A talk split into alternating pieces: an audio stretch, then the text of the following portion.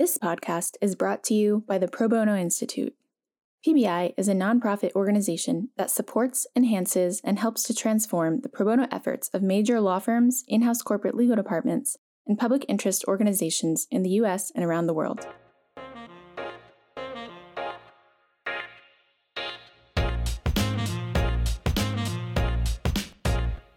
Welcome to the Pro Bono Happy Hour. I'm your host, Nihad Mansour, Assistant Director of the law firm Pro Bono Project. In honor of May Mental Health Awareness Month, I interviewed two Katten pro bono professionals, Jonathan Baum, Senior Counsel and Director of Pro Bono Services, and Janet Hoffman, Senior Counsel and Pro Bono Counsel, to hear how their firm is supporting pro bono and well-being. Despite the many barriers to pro bono of which we are familiar, including lack of time, skill set, and expertise, the benefits of engaging in pro bono support well-being in profound ways. Jonathan shared more about how being engaged in pro bono work helps you stay well and the correlation between pro bono and well-being of attorneys. Well, when I found out that we were going to be having a week-long recognition of mental health and wellness in the law, I specifically suggested that we have a program on pro bono and community service because they do contribute so significantly to well-being. So we called our program, How Doing Good Helps You Stay Well. And we had four attorneys and two business professionals talk about how pro bono and other community service contributed to their well-being. And a number of the themes that came out were how making a difference improves your mental health, how connecting with other human beings in a way that you don't typically do in a large law firm setting, uh, both clients and, and, and also with colleagues, um, in, improves your well-being. How pursuing a passion improves your well-being. How departing from your daily routine and doing something different uh, improves your well-being. And I think probably the thing that came through the most was how good it makes you feel to be able to do good for somebody else. Um, I, t- I told the story at this program, a couple of clients that I represented a few years ago who were a, a, a Black woman and her son, who was in his teens, and they lived in Chicago and they frequented a uh, fast food restaurant that was part of a national chain. They went there quite often, and after a while they noticed something. In order to use the restroom at this restaurant, you had to be buzzed in. And every time a Black person wanted to use the restroom and asked for the buzzer, they were told that it was out of order. And they never saw a white person, a white customer being told that the restaurant was, that the restroom was out of order. And so through the Chicago Lawyers Committee for Civil Rights, we took the case, we, we sued. We we got them, you know, a fair amount of money and, of course, a change in the rules. But the biggest thing wasn't the money for them or for me. The biggest thing was for them was restoring some of their dignity. And that was a big thing for me.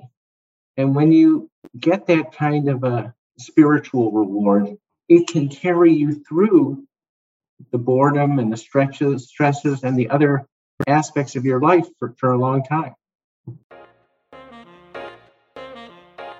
Janet touched on the many ways Katten is supporting well-being for employees and how pro bono is talked about as it relates to well-being, especially when employees are dealing with burnout, health, and wellness concerns. One of the things that I've liked about Katten is that they've been supportive of, you know, their employees, their lawyers, and their business professionals, not just during Well-Being Week, but for a long time. I joined Katten as a partner with the specialty working with not-for-profits in nineteen eighty-seven, so I have a little a few years of perspective on that. And I was part of a group that put into place um, an anti-harassment policy that that had uh, ombudsmen, so you could come and talk to people if you had an issue. And honestly, more than half the people that we talked to just needed somebody to talk to about a work situation. It wasn't harassment. It was just, you know, something complicated that they didn't know who else to talk to about. We also put in the ability for attorneys to work part-time and still progress to partnership or through the levels of partnership at an early age. Um, and, and I can speak personally, both in terms of my own health and the health of my twins, that the firm can be very supportive if there are family issues that come up. During COVID, the firm was very supportive of remote work. I mean, not just allowing it, but but allowing, but providing I T support, providing budgets for people to buy printers or better chairs in their houses, you know, better internet, that kind of thing. But lately, during the recent emphasis on well-being, they've sponsored a variety of programs that are somewhat across legal communities. There's a well-being three sixty initiative that's offered programming. We've focused on reducing stress and anxiety. They have a return to work plan that's very flexible. So a number of people are working hybrid, other people not so much, but more it's the it, business professionals or the attor- attorney's choice rather than someone imposing that on them.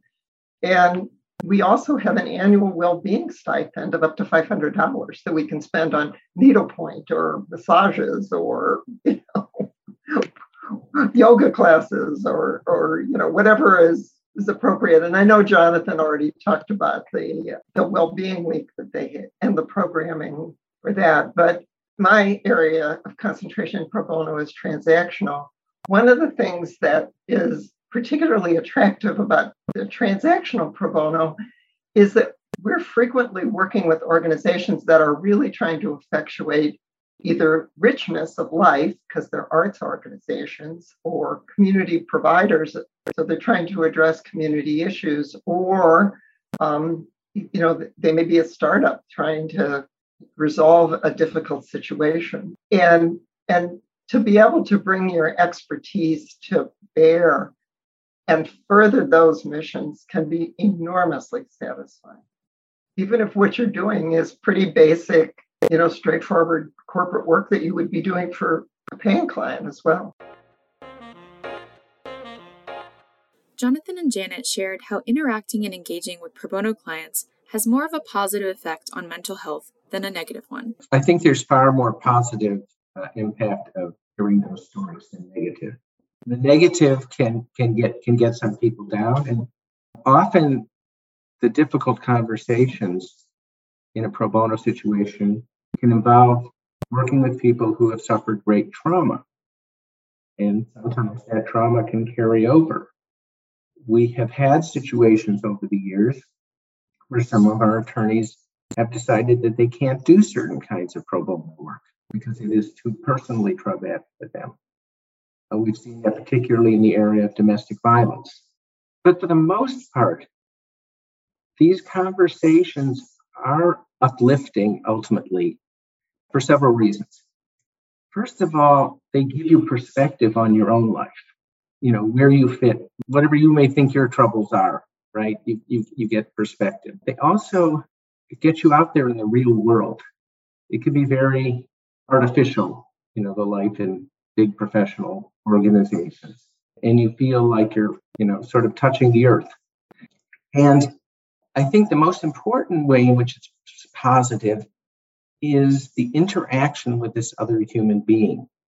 One of the things we find with our pro bono clients when we see them in a clinical setting or whatever is they are so grateful to have someone listening to their problem. Even if you can't solve their problem, they are grateful that you that you took the time and, and the interest to listen. And that those feelings of those good feelings can convey back to the participating attorney and make them feel really good about that interaction. You know, one of the things that I'd like to add is that one of the key skills for a lawyer is their ability to communicate. Obviously, we do a lot of writing, but we also do a lot of talking. And if the group of people that you have to communicate with is a fairly narrow band, socioeconomically or educationally, then your communication skills are targeted to those people. One of the things that happens with pro, pro bono situations is that you're talking to a much broader swath of people than you would if you were just talking to the standard clients that walk in the door of a you know major law firm like Katten. And it helps you grow as a person to be able to figure out a way to communicate a complex set of laws or a winding path to a resolution to someone who doesn't come with the background where they already know half the answer. It is well known that being a lawyer is a stressful occupation, and that stress can take a toll on one's well-being. Janet and Jonathan shared how pro bono work counters that stress and offers relief. I think pro bono work as a kind of balance to your responsibilities. Sure, it's more work, right?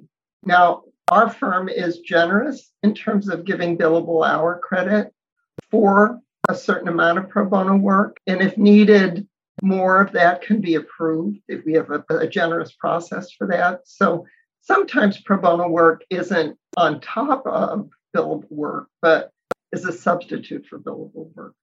Even put that aside, I think that sometimes what's relaxing is to do something very different, either with a different group of people or with a different result or with a different feeling of personal control and responsibility over the work. And, and I think for our younger lawyers to have a client that's theirs and, and the support of senior lawyers in the firm, well, normally their schedules are pretty much controlled by the more senior people that they're doing their work for.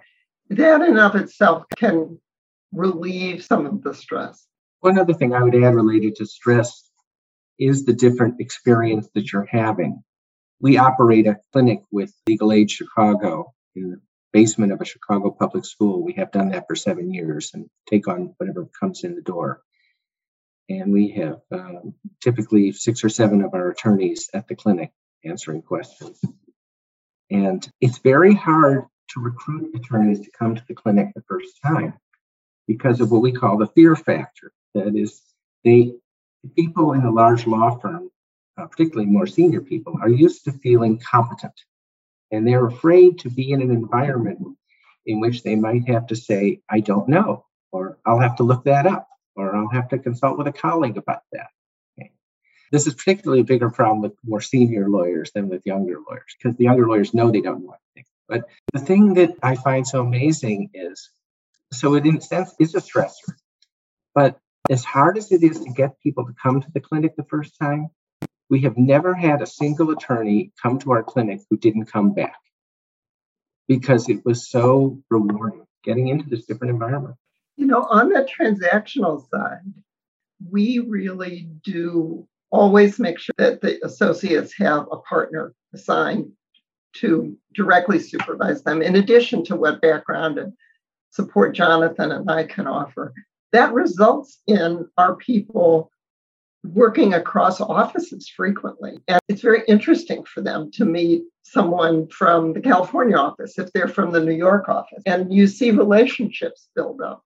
And I always think that relationships are great stress relievers. You know, just someone that you can chat with about something. You know, how's your project going? Uh, oh, yeah, that's a terrible person to work for. I remember him thirty years ago, you know, that kind of thing.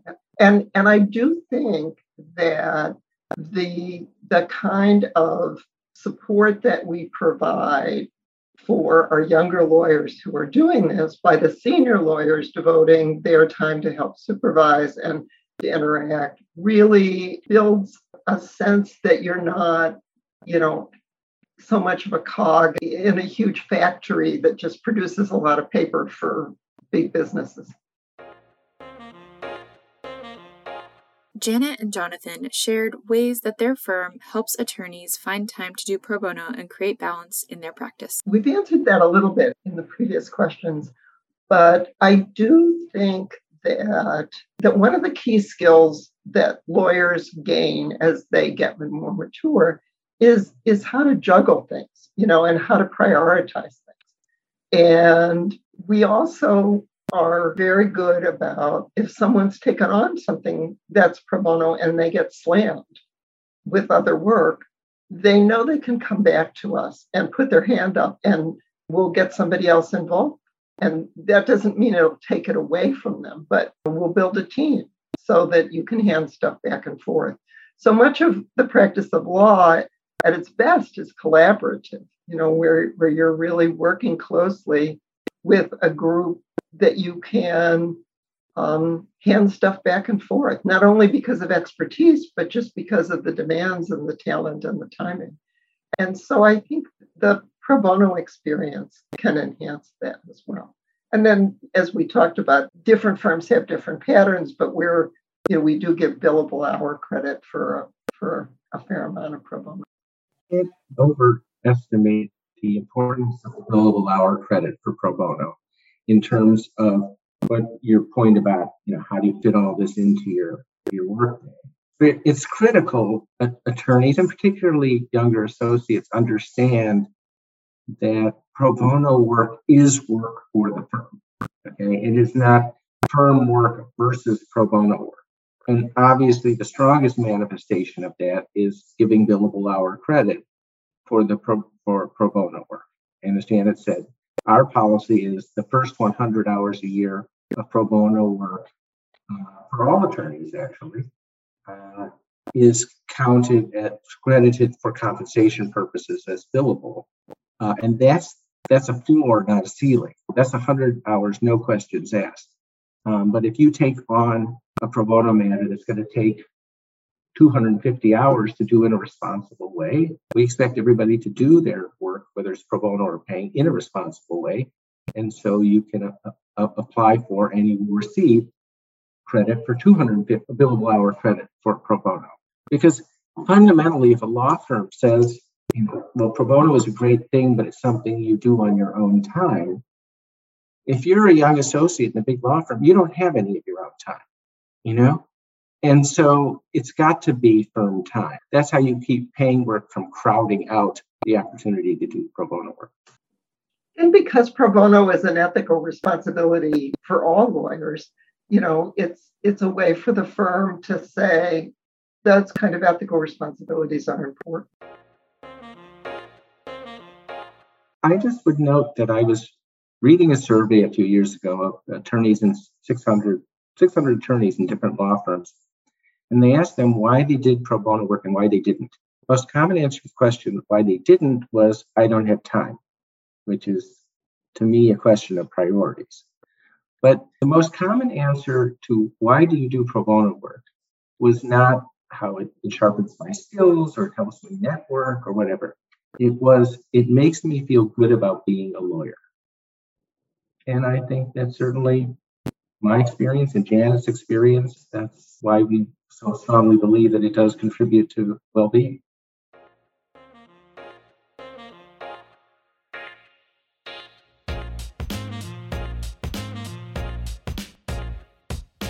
Thank you to Jonathan Baum and Janet Hoffman for their thoughtful remarks on pro bono and well-being. Be sure to like and subscribe to the Pro Bono Happy Hour. You can find us on iTunes, Spotify, and wherever you listen to podcasts.